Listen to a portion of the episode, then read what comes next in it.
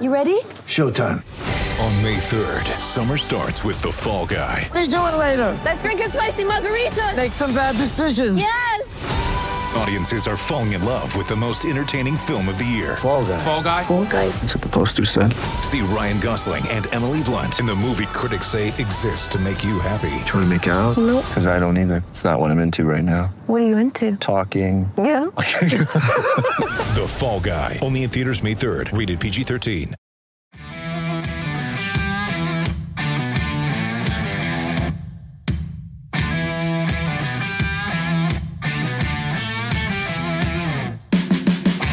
It's time for the VolQuest Mailbag Podcast, answering your questions from the General's quarters every week, right here on VolQuest.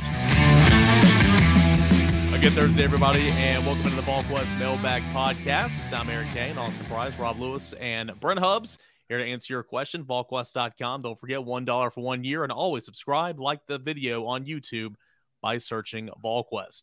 Sam Smith, 2233. Does Tennessee try anything new in terms of personnel in the secondary coming off the bye week? Austin, I feel like outside of Dee Williams, personnel will likely look like the same, uh, just might be difference in scheme this week. I'll go no. I, I just until I see it, it's hard for me to believe it, and so I'll go with it'll be the same group. Um, you know, at least to start the game. Now, again, that might change once they get going, and you know they put somebody else in. But I think to at least start this football game, it'll be the same group. But I think you're right. I think that's where they can be different as scheme and not allow 64 yards of pad.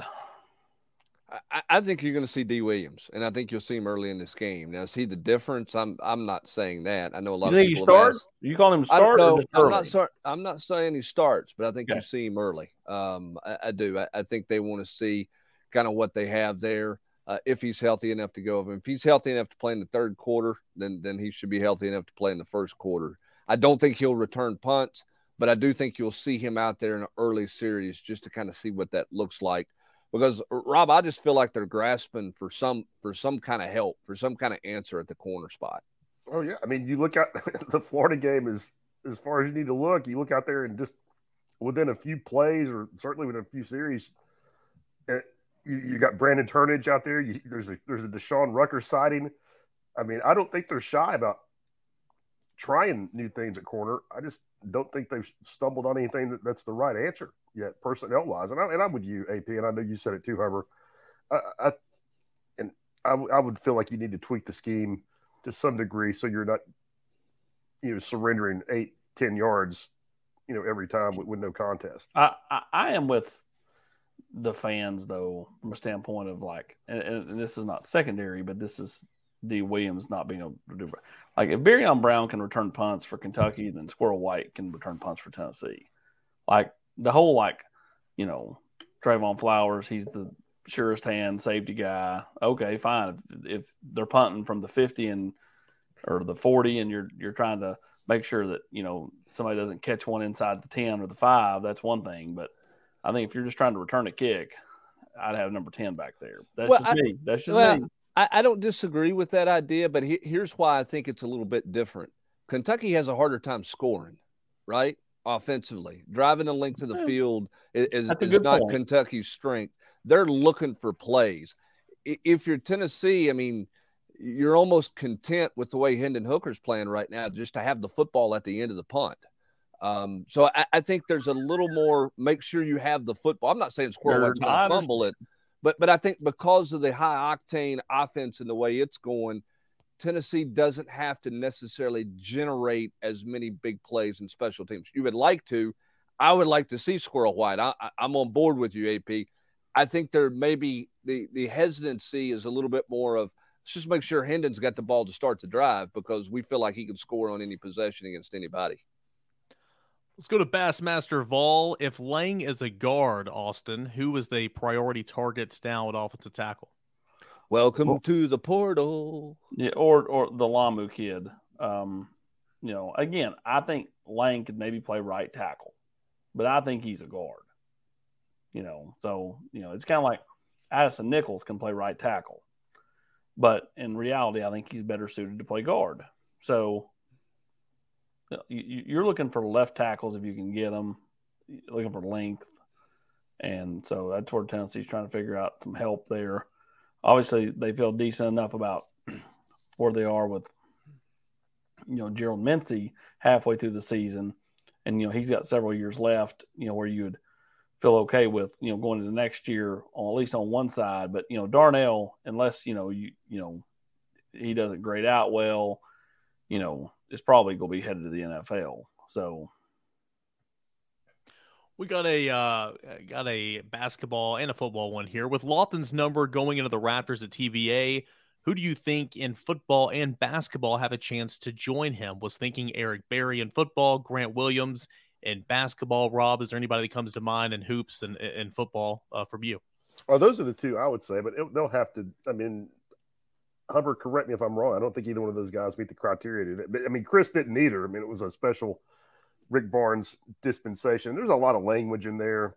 If you go look at about extenuating circumstances where you can take it to a you know a panel and, and and, vote on what you you know consider worthy candidates. But Grant is the one that would come to mind for me. I mean, two two SEC Player of the Year awards is is pretty strong.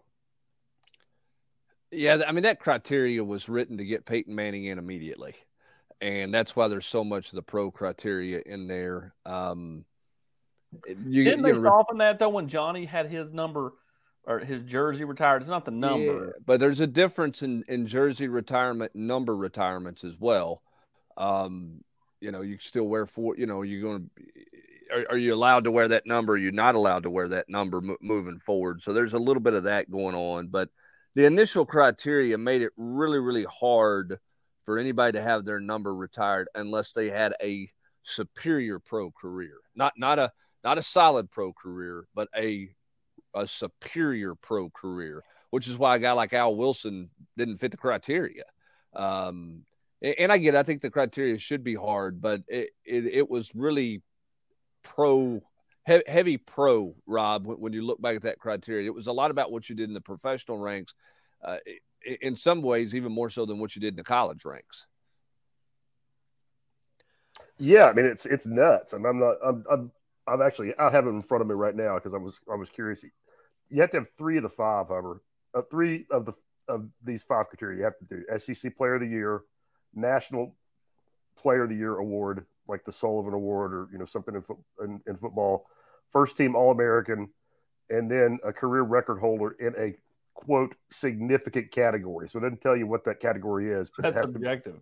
To, very subjective. That was determined by committee, and and or Tennessee won a national championship during your your career, and um, you know, like I said, there, there's some language in there about extenuating circumstances. There's a there's a nominating committee that will determine a, an individual getting, you know, who will be nom- nominated, and um, you know, is made up by different people. So I mean, there's some wiggle room in there, but it's um, it's tough. I mean, it, you know, it should be tough, but I, I felt like it was a little too too tough originally. When you know, if a guy like Chris Lofton has to get special dispensation, then maybe you need to take another look at it. Yeah, and this is a conversation for another day, and maybe this is an unpopular opinion, but who cares what they did in the pros, right? I mean, if you're getting your jersey or number retired at Tennessee, that should be all that matters. But uh, nonetheless, let's go to KJ and three. A big win by Tennessee over LSU. Besides Hooker, blank showed up on offense and blank showed up on defense. Brent, if you want to kick this off. Bru McCoy on offense because I don't know that Tennessee is going to be able to line up and run it. You would like to say Jabari Small, but I, I don't. You know, Tennessee doesn't have a running back who's hit the century mark th- this year. Um, so I, I, don't know that you you could say a running back. So I'll go Bru McCoy on offense, and then defensively, um, I give me Jeremy Banks. I think the linebackers are going to be really challenged, but but I, I give me Jeremy Banks defensively. But I, you could pick a number of guys. I mean, Joshua Joseph, is somebody off the edge as well. I'm going to go Jalin Hyatt and Tamarion McDonald. Yeah. I would go Byron Young on defense, just an edge guy. And I mean, pick, again, pick your play. I, Bru McCoy. Give me a wide receiver, Bru McCoy. Rob, who you got? Yeah, I mean, listen, uh, I, I don't have anything drastically different. Uh, Gator Dog, how do the 2024 2025 recruits view Tennessee? Is Tennessee's image improved with the younger kids? And also, Do you think top transfers give Tennessee a look this spring, or do Bama and Ohio State load up again? Uh, I'll I'll start this second one here, Austin, real quick. I mean, I don't know if they'll come to Tennessee, but I mean, LSU took five transfers in the defensive backfield this this offseason. Sure. I know they had a lot of spots, but I mean, they took five in the secondary. Like, you can take more, in my opinion, right? You can. Um, you know, I think that Tennessee will be an attractive destination the more they win, period. Whether it's recruiting, the transfer portal, the more you win, the flashier and, you know, sexier you look to, to prospects or transfers. And so, I, you know, you look at Alabama, Jahmyr Gibbs had a huge game last week, but before that, I thought he had been relatively quiet uh, on the year. I mean, you know, Elijah Ricks, the transfer from LSU, can't even find the field at Alabama. So, like, you know, I, I think that transfers have to be really selective and subjective with you know the schools they look at. Um, you know, and I think you know if you're a receiver, if you're an offensive tackle, if you're you know if you play on the offensive side of the ball, Tennessee's got to be a favorable destination uh, for just about anybody. Um, defensively, I think you can you know show hey we need the help. And uh, as far as 24s and 25s, yeah, I mean Tennessee is a way cooler destination right now than they were a year ago. Um, the in-state kids, you just feel like you're in a better spot with a bunch of them. I mean, again, when the more you get them to campus, like Boo Carter came at the end of June, he came again last weekend. He says he's coming for Alabama and then potentially Kentucky. And Kentucky makes the most sense because he plays Webb on Friday night up here um, the night the night before the Kentucky game. If he makes it, to, let's just say one of those two, that's a big a big deal in my mind because you know you're establishing yourself with him more and more. Marcus Goree, same thing. You know, any of those kids in Chattanooga, you know, or Mari Jefferson or or kids in Nashville with the Spillmans and Caleb Beasley. Um, you know, the more you can get Ryan Wingos to campus, the more you become a factor for them long term. So yeah, I think Tennessee's doing a really nice job of getting kids here. Kids are gravitating towards it. It's you know they'll they're you know it's fast, fun, real. I, you know I you know it, it, it's fun you know, and I think that kids love to have fun, and so I think you know the atmosphere is fun, the way the style of play is fun, and I think that resonates. Yeah, certainly helps when you're in house and you have a crowd that looks and sounds and as awesome as what it was against Florida. Uh, Chef Vol 19, with most of the secondary having the opportunity to come back next year, and the staff's caution to play some of the younger guys they don't trust. Do you believe, Brent, any of the incoming freshman talent will have a legit possibility to start or play heavily next year. I guess uh, referencing the six defensive backs Tennessee has committed right now. Well, I mean, I mean, I think they'll have an opportunity. Um, I, am not sure uh, what young guys on the roster right now. Uh, he chefs wanting them to play. Maybe at safety. I mean, I don't. I mean, Slaughter is a better athlete at safety, but I don't know how much better he is. I would like to see Wesley Walker at safety, but he's not a young guy. I mean, he's a transfer who's played a ton of football. There, there's not a there's not a there's not four young guys standing on the sideline going, "Hey, put me in, coach." I mean, Brandon Turnage got in the game and didn't look like he needed to be out there. Deshaun Rucker was in the same place in the Florida game. Um, there's opportunities for those guys, but but they got to go out and and show that they need to be out there as well we'll see what Dee Williams looks like um, this year. You know, I don't think this staff is afraid to play young guys, um, particularly if it, you feel like it's out of necessity. And I think when you look at where the secondary is, um, maybe it's going to be out of necessity. My, my criticism for the secondary is they're loyal to those two safeties. And, and those two safeties have played a ton of football, but I don't know that they're any more productive now than they were two years ago in their career. Um, and, and, that would be, I, I think, a criticism of, of where you look at is the, the lack of development there a year ago, not playing young guys, not playing different guys at safety when you had blowout wins. Uh, earlier this year, you're playing safety set those two safety 75 snaps in a game. You're up four touchdowns in. You know that that part of it, I think, is justified because I do think that's hurt your development back there at that position a bit. Yeah, I mean, you'll you know Flowers won't be here after this year. McCollough will have the chance to come back. Um, you know, and I guess Flowers technically would too, but I don't. Technically, yeah. Yeah, he but he he indicated like he was thinking about going pro last year. I can't imagine he's coming back again. Um, that's just not how the kids normally you know operate. But McCollough, I mean, like here's the way one of this thing ends one of two ways. Either you know you make a move and said older player who's played a lot of football, but all of a sudden finds himself not playing, leaves and goes somewhere else, or you just don't improve, you know, and get better at that position. Because I mean, Hubs is right. You can't tell a much difference between two years ago and now. RDU Vol 21, aside from the benefit of less amped crowd at 11 a.m., do morning practices help the Vols with an early kickoff? It, it's about routine, right, Rob? I mean, Tennessee is used to getting up, eating breakfast, going to get taped, going to get stretched out, going to the meeting room, going out and practicing, and then getting on with their day. Now the times won't all match up here, and it's not it's not the exact same thing. But I think the thing that will help Tennessee more than anything with a with an 11 a.m. kick is a morning routine. Would you add anything to that? I would add that not not just Tennessee. I mean, I, I, I agree with you that it helps that they practice in the morning, and you know, Coach Heupel touched on this a little bit. But I what I like about it if I'm Tennessee is you're not sitting around the hotel all day long, killing time. You know, meeting you know meeting in conference rooms, trying to make sure you know guys are occupied.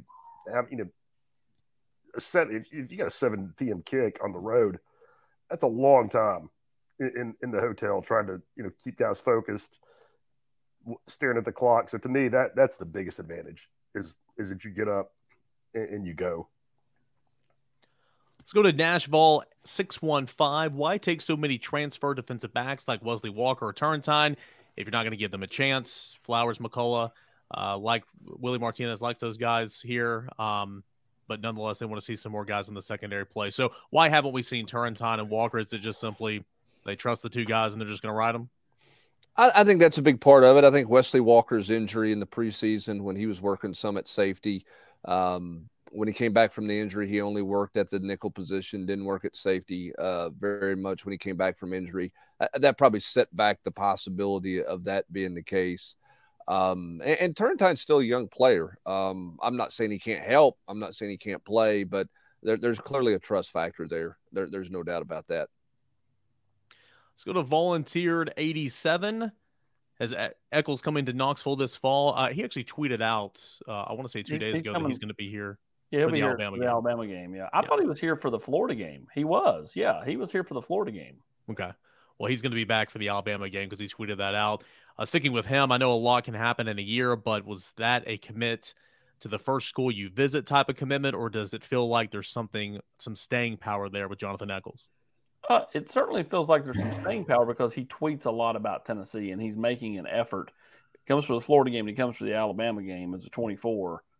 You know, to me that there's some staying power there. I'm not saying that he's locked in. He's never going to look around. He's never going to decommit because that it's not like it's a short trip either.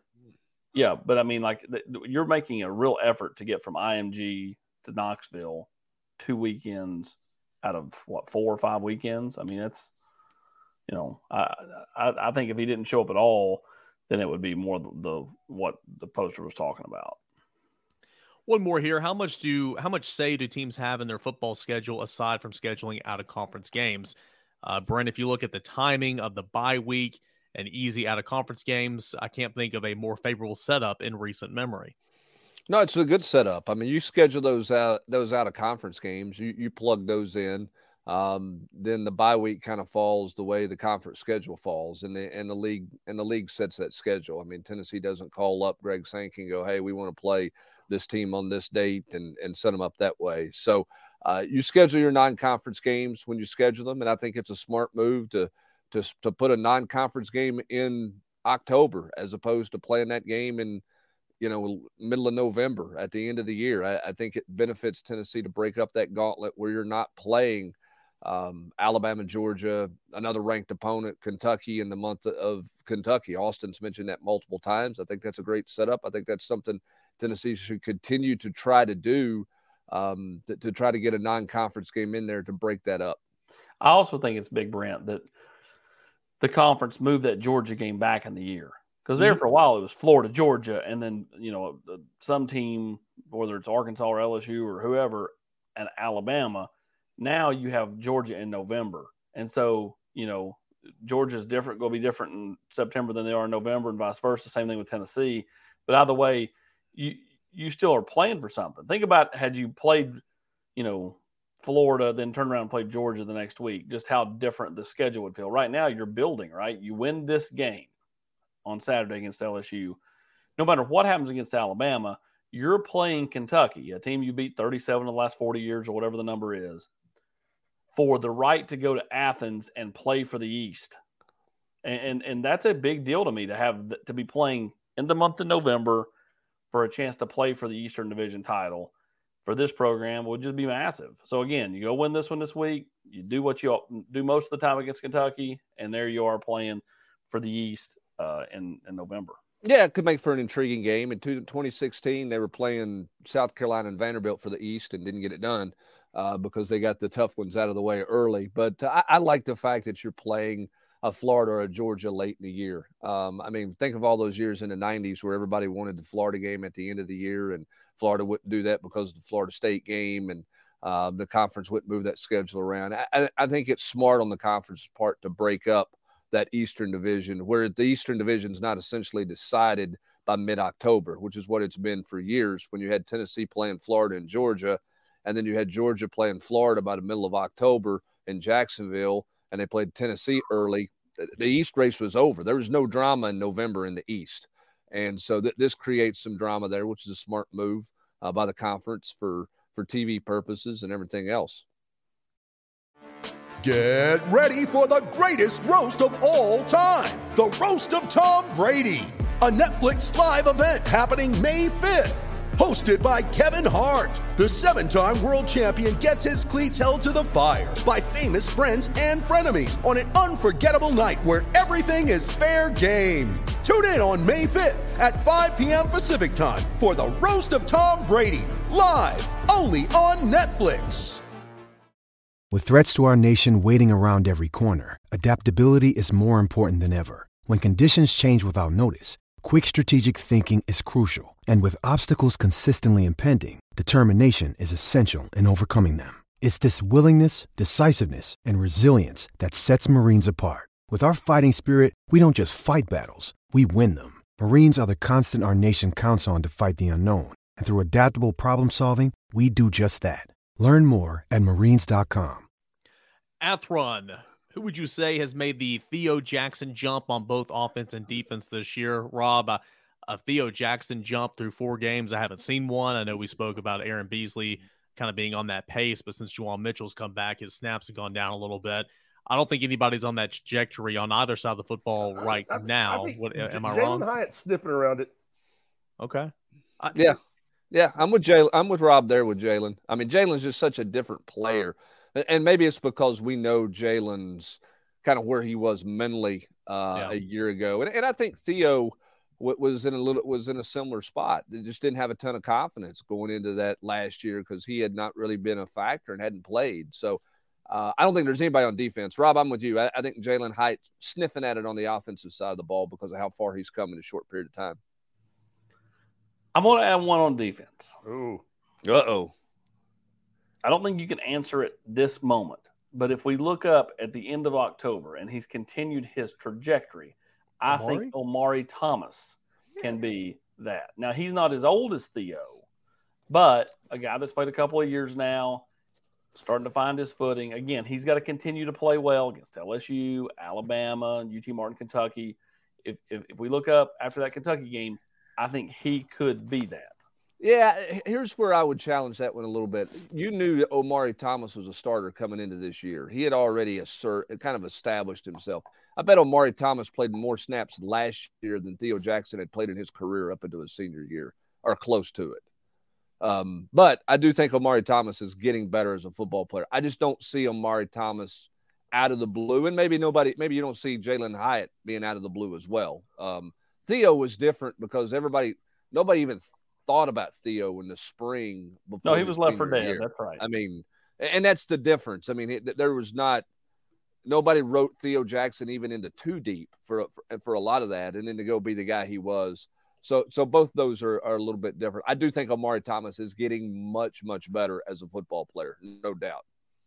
No too deep, you say. So there's hope for Brandon Turnage. Uh, I, I guess I don't even put Jalin Hyatt in that conversation, but I probably should again because he made a couple hits his freshman year, but didn't do anything last year. Um, a couple more here from Athrun. Uh, still no Khalifa Keith offer yet. Think that will come before uh, the weekend is out. Probably not. Austin, they no. need to, they want to see him play. They, right? They're going to go see him play. He was he was hurt Um, but I, I think all indications are that's just a formality at this point. Yeah. Uh, let's go to NWGAVOL. Better odds of Tennessee pulling off the upset, Alabama at home or Georgia on the road for anybody? I'm going to go Alabama at home. Rob, Uh, same. I mean, I wouldn't be, I wouldn't be betting on Tennessee in either one of those games, but I just think, I mean, Alabama could be a track meet. Abs- you know, I mean, I, I I don't know that Tennessee stops them, and I mean, I, I think Tennessee can score on anybody. I mean, I don't, I don't know if they'll score enough to keep up with Alabama, but I, I mean, I could see that would be in, you know, 45, 38, 40, you know, just something nuts. If said can get back, Oh well, yeah, that's for sure. and you're just a deeper wide receiver unit, you're going to be better on the O line than you were a year ago. I mean, last year you played Dayne Davis at right tackle against Alabama. But can you still run the football? Uh, Yeah, hundred percent. I understand, but I'm just saying, like, even just from a protection standpoint, um, it just, I, I think Tennessee has a shot, you know, to at least be in the game. Now, again, we talked about this. I've talked about this every year for the last like five or six. For whatever reason, Tennessee has played them closer in Tuscaloosa than they played them closer in Knoxville. Every game in Knoxville has just been a bludgeoning for the last like twelve years. Um, so, you know, go ahead, I- Hubs. I don't think Tennessee. Neither, neither. They have I don't no think- shot. I don't think Tennessee's going to e- win either game right now. I, I want to see what Georgia looks like over the course of the next couple of weeks. I, I feel like Tennessee might match up a little better with Georgia because I'm not sure sure Georgia can match points. I I think agree with Alabama's get. I think Alabama's getting better. If Bryce Young is is not out for an extended period of time, like Gary Danielson says, uh, th- then I think. Uh, sorry, I'm going to beat that one for a horse for a while. Uh, I, you know, if Bryce Young's back, I think those young receivers at Alabama are continuing to grow, get better. I think Jahmyr Gibbs. I think they're going to become really hard to stop offensively, and so you got to match points for points. When you look at this Georgia team, they're really good at tight end. But right now, they don't wow you at receiver. Ladd McConkey's a solid player, but who's who's opposite of him? Where's I don't know if Adonai is going to be back or when he's going to be back. There's certainly not a Pickens running around out there, and and I think they're I think they're solid at running back, but I don't think they're as good at running back as they have been. Tennessee was in the red zone five times against Georgia a year ago. They moved the ball as well as anybody did against Georgia. They just couldn't do anything against that Georgia front. Georgia's good. I don't know if Georgia is as good as a year ago, and I don't know that they have the edge they have a year ago. I, I kind of like Tennessee matched up against Georgia a little better than Alabama. Now it's at Georgia, which makes it hard. Um, but but I, I might lean a little bit Georgia right now. So And now AT, on on October fifth, in- Do what? October fifth, Hubbard picked picked the No, upset. I did not. I knew that's where you're going. Go ahead, Austin. Chime on in here. Now on the podcast, we bring in our old colleague Jesse Simons for his take on Georgia. Oh wait, Hubbard, before we move on, are you saying if Bryce Young plays next week, will Gary Danielson compare him to the drummer from Def Leppard? It, it'll be the greatest recovery in the history of college football after it was the most devastating injury in the history of college football. Isn't it an It's- it's- AC sprain? Yes, but but uh, in the middle of that Arkansas game, it was a torn rotator cuff, and it he was had the him most, amputated, buddy. It was He the most devastating, but it was the most devastating injury to the history of the game of college football. The fact that he was not going to be back out there because Gary Hey. Danielson got hurt the same way. hey, those hurt. But look at Jordan Potts. You're back in a few weeks. Uh, Tin Vol Boy in 1989, Tennessee moved receiver Carl Pickens over to help with the defensive secondary. He made a real difference. Do you think there's anyone on offense who could help uh, like Pickens did on defense back then? Seems like the coaches don't consider that an option anymore. Why is that? I- They need think- corner. They need corner help. Carl Pickens was playing free safety and going and plucking the ball out of the air like it was a punt.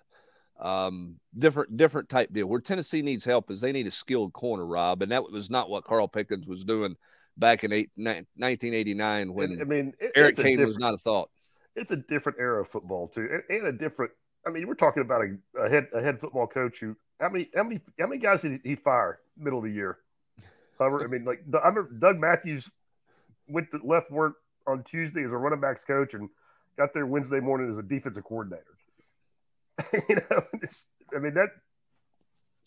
You know, I know Pruitt fired the D line coach mid year last year, but it's it's just a different era.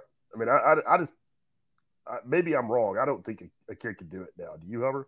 No, I don't think so. I mean, again, with all the specialized training, Austin. I mean, yeah, you go and recruit really good athletes, but um, you just don't. Uh, you just don't. I don't see athletes. Again, you maybe you could play free safety if you were playing an old traditional free safety where you're roaming the field back there like as a Jones. receiver.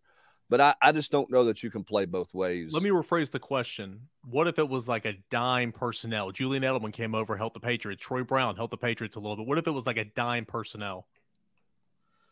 I just don't think people do that anymore. I, I agree. I don't, just, I don't think it's yeah. possible you could do it, Eric. I mean, you could 100% get some of these kids to do it. Just nobody's willing to to to give up. I mean, know, the practice time is so valuable. They're not going to give but, up those four he, reps on wide receiver on offense to let them go play. I mean, if, you if you're repping it, if, if you're doing it all the time, like you know, if you spent spring practice there, if you you know spent fall camp doing both of them, maybe you could do it. But here, after four games, you couldn't do like they did Carl Pickens and say, "Hey, you're no. you're going to play defense now." Yeah, and I, I, don't know who the candidates would be at the receiver spot to go play over there. Jimmy, I mean, already got Cam Miller over. Okay, Jimmy Holiday. I'll give you that one. I, will give you that one, Austin. Um, you know, straight line speed, not a ton of lateral quickness, but but maybe there. Um, you know, I mean, Cam Miller got moved from receiver to safety. I mean, he's he's a non-factor nowhere uh, at this point. I, I, don't think that they see him as much of a factor right the now. The easiest move would be taking Omari Thomas, put him on the offensive line.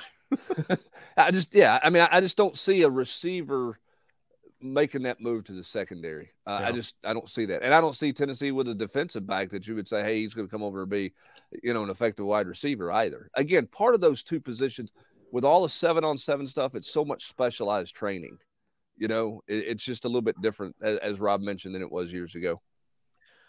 Let's go to Tony Soprano. Um, early basketball starting five. Rob, I was not expecting the comments about Zakai not starting, but as you pointed out, he's going to play as many minutes, if not more minutes, than most starters. So, yeah, I mean, I mean, starting five doesn't matter. Yeah, start, starting five really doesn't matter. I mean, I'll, I don't know. I'll throw out Josiah, Santiago, Olivier, um, maybe Tyreke, and I'm missing somebody. Julian. Yeah, maybe Julian. Mean, I, he, again, I mean, the the better question is who's going to play, like who's going to be in the rotation, and who's not, and that's going to be Josiah, Zakai, Santiago, Tyreke Key, Julian, J- Olivier, Uros, and Jonas. I think those are eight guys that are guaranteed minutes. That's that's the much better question than who, who the starting five is. It's like who, who's going to play, you know, 18 to 25 minutes a game. And right now, I think you got eight guys. I think BJ BJ Edwards is pushing to, to be one of those guys. He's got a shot. Um, Jahmai Mashack pushing to be one of those guys. He's got a real shot. Maybe maybe Tennessee's best all around defender, and that's that's what's going to get him minutes. I mean, he he's a guy that can legit you know guard four positions. Um, so I mean, I think you've got ten candidates that are really vying for minutes, and Rick has shown in the past he's not not in love with playing you know going ten or eleven deep. So I think you better be one of the one of the top eight guys if you're going to get 15, 18 minutes a game. Let's get a couple of recruiting questions in here for AP. Jeff Bleed Orange. Any updates on recruits confirmed to be visiting for the Alabama game? And then uh, anything new from Tamarian Parker, Tate, Francis, and M. Pemba? Um, Pemba visiting uh, here soon. Uh, Parker will be here next week. Um, Tate, nothing uh, Maui or Maui going nothing. Um, too much 24s. A lot of the ones that were here shot a lot of, again, like last weekend. Um, you know, the uh, 24s, 25s will all be here. A lot of the in-state kids and a lot of the 23 commitments um, will be here as well. Here's a good one. Bolt VFL is BJ Ojulari the biggest decommitted player in the last five years? Well, yeah, sure, but uh, BJ Ojulari always wanted to go to LSU. Always.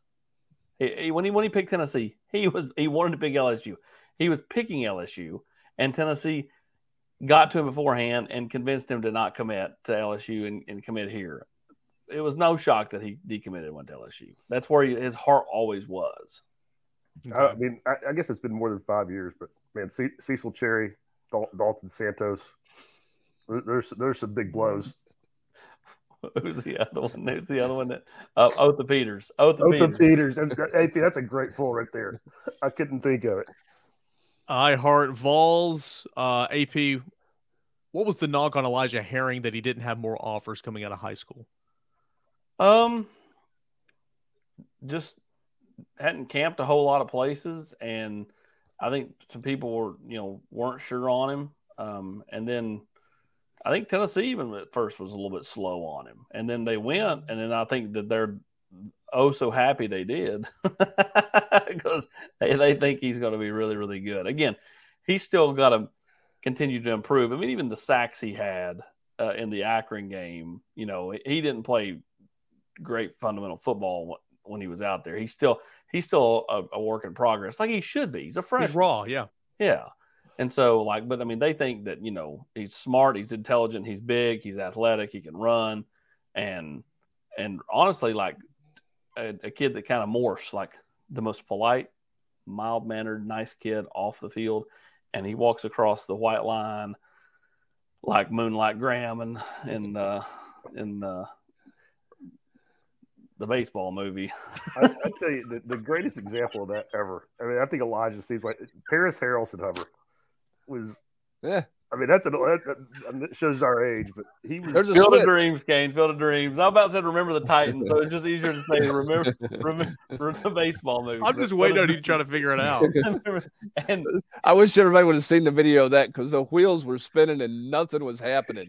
I mean, nothing was going on. I, I mean, how bad is it? I pulled Moonlight Graham, but couldn't feel Field of Dreams. Uh, you got Otha Peters, you got Otha Peters, but couldn't remember one of Kevin Costner's I mean, biggest movies. Rob, you're exactly right on Paris Harrelson. I mean, it, you know, Paris Harrelson had those glasses, all studious, and, then, and, then, all of a sudden he stepped on the field and he was he was a late hit waiting to happen, and, and a guy who played really, uh, you know, physically and aggressive. And uh, I, I, think Elijah's got that when he when he steps out there, he, he, it does flip a switch. The other thing too, Austin, correct me if I'm wrong because I'm old and I forget all of our travels.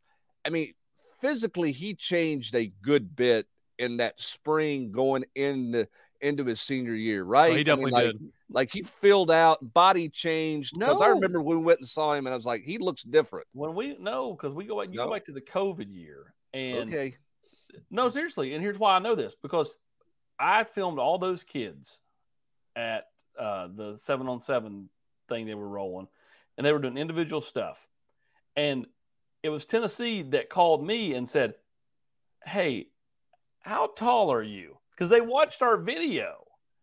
They watched they watched my interview with him, and they were blown away at his size with the shirt off, and then how tall he was. They thought he, because he hadn't been up here around them that he was shorter than he was.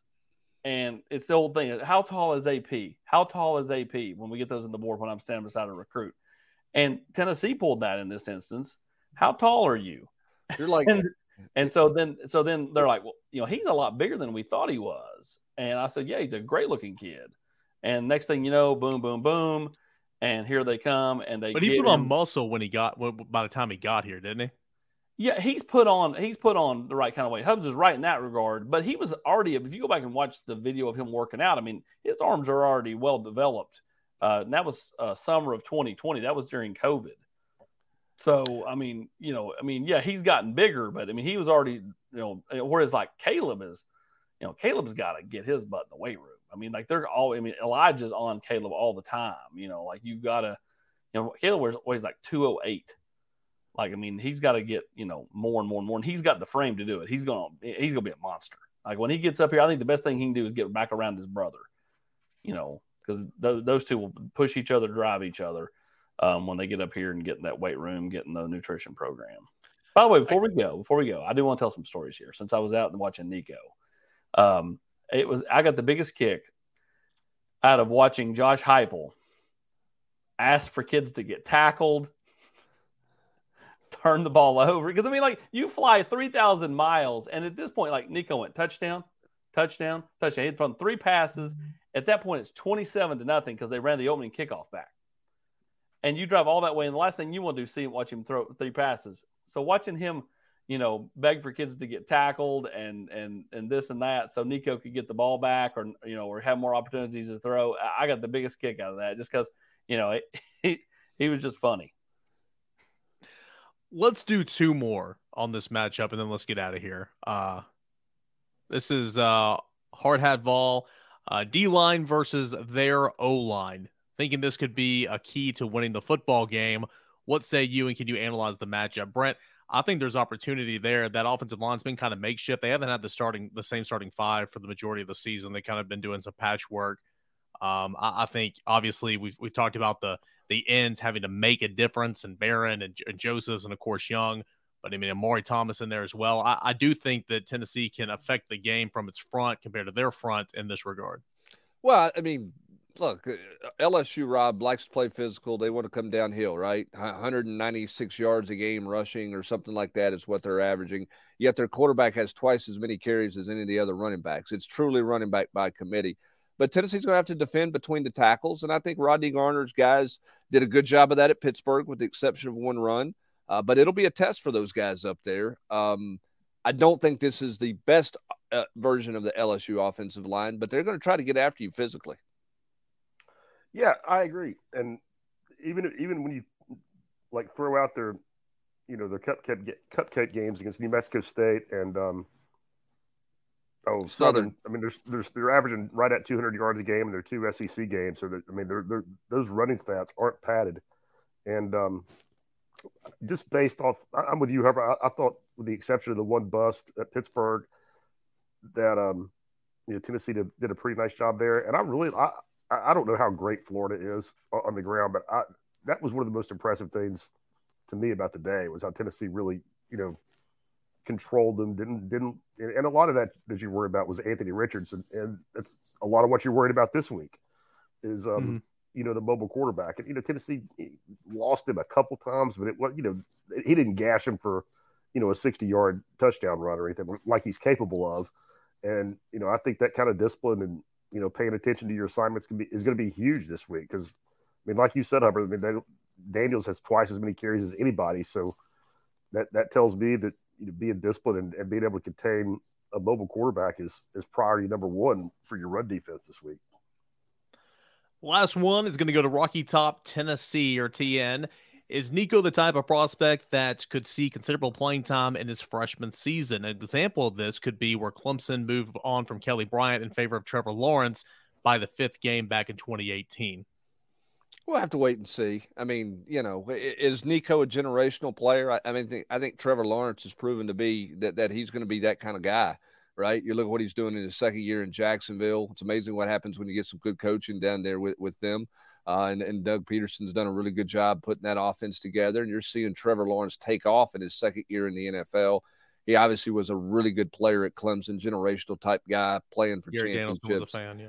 Um, well, you know, Rob, I think, you know, everybody loves the next guy coming in. I think Nico's got a world of talent, but what's the adjustment to college I mean, like for him? I mean, you just can't say that about any high school player and projected in, in, in football. I don't think. I mean, especially at quarterback. I mean, you just never know. I mean, he's insanely talented. I mean, you flip on the tape and it's hard. It's impossible not to be impressed. I mean, it jumps off the screen at you. But I mean, you could just start rattling off the quarterbacks who have been, you know, sure things and and ended up you know being misses. And I mean, I don't. I'm not saying at all that Nico's that. I'm just saying that that's the nature of the beast. I mean, you just can't sit here midway through a kid's senior year in high school and say, "Oh yeah, he's going to play significant amount of snaps in the SEC next fall."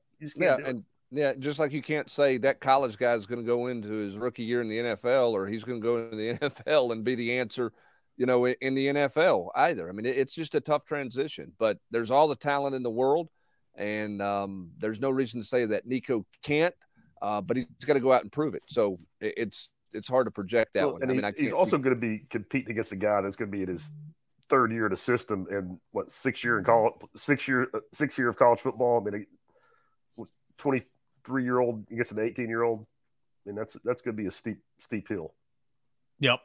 We'll have to see. A little too early to project that, but nonetheless, uh, he'll be in there competing for it. And uh, next spring will be fun to see what he looks like uh, for Tennessee over the course of 15 spring practices.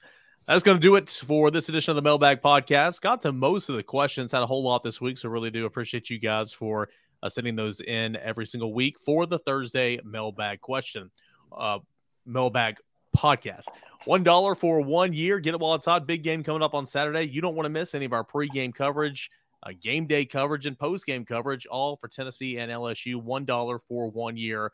Uh, get it while it's hot. And as always, please support the site on uh, YouTube by searching and liking our videos on YouTube. That is VolQuest. For Austin Price, Rob Lewis, Brent Hubbs, I am Eric Kane. Thank you guys so much for hanging out with us here today and enjoy the rest of your Thursday, everybody.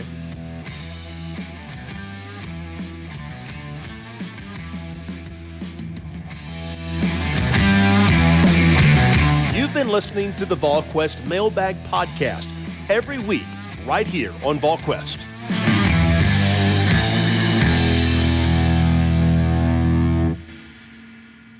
Is Ryan here, and I have a question for you. What do you do when you win? Like, are you a fist pumper? A woohooer, a hand clapper, a high fiver. I kind of like the high five, but if you want to hone in on those winning moves, check out Chumba Casino. At ChumbaCasino.com, choose from hundreds of social casino style games for your chance to redeem serious cash prizes. There are new game releases weekly, plus free daily bonuses. So don't wait. Start having the most fun ever at ChumbaCasino.com. No purchase necessary. VGW. Void were prohibited by law. See terms and conditions. 18 plus.